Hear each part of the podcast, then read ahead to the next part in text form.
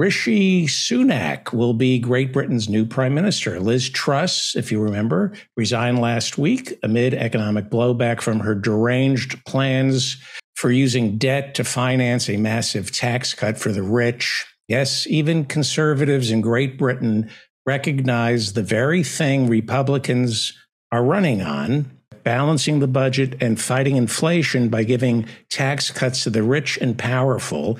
Even conservatives in Great Britain know that this is a recipe for more debt and more inflation. But here in America, you repeat that lie until half this country either believes it or pretends to believe it. There is chaos within the Conservative Party in Great Britain right now, deservedly so. By the way, the Conservative Party, this is the party of Brexit. Like, you know, who needs Europe?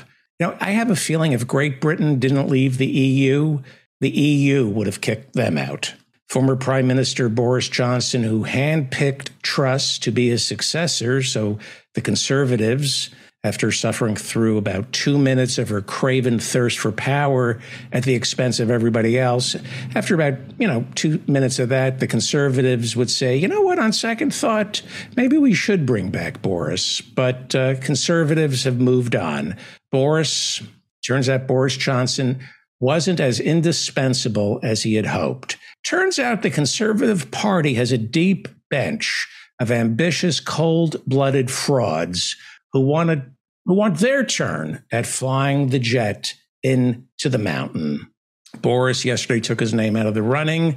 And when he realized members of his own party decided to go in a different direction, which would be the same exact direction just without Boris. And that direction would be right into a mountain. They're just crashing the jet right into a, a mountain. And it, it turns out anybody can crash a jet into a, into a mountain. You just have to be willing to destroy everything around you. And like our Republican Party here in America, that's what we have with the conservatives over in Great Britain, right? Anybody sitting in first class is qualified to crash the jet. That's how it works if you're a conservative or a Republican. You can't trust anyone in coach. They're not qualified to crash the jet. In fact, they might care too much about everybody's well being. They, they might have second thoughts about crashing the jet into the mountain. Now, maybe if a couple of people in coach uh, try to prove that they that they really want to sit in first class, you know, prove to us that you want to sit in first class, slap a bottle out of a baby's mouth then maybe you can earn your way into first class, and then maybe you'll get an opportunity to crash the jet into the mountain. But the conservatives, like the Republicans here in America, more comfortable with someone who was born in first class. They can trust somebody who was born in first class to crash that jet into the mountain. Uh, because if you were born in first class, you have absolutely no knowledge in landing a jet safely.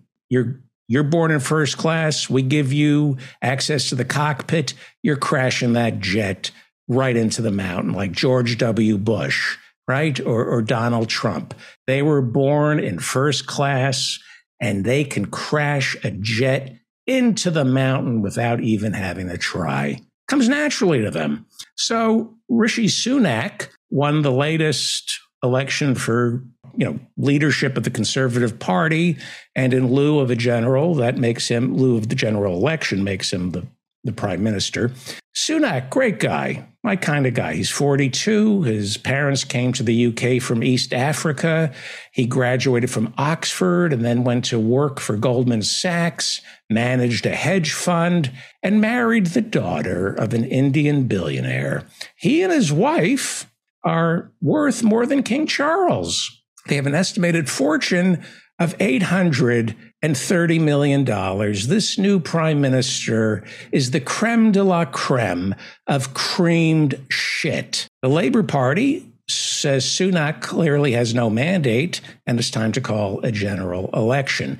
But we have a sclerotic system here in America. Countries like England can pivot very quickly there is an advantage to a parliamentary system in that things move very quickly. The, the British are able to go from one shitty prime minister to the next. I think they've had 500 prime ministers in the past three months.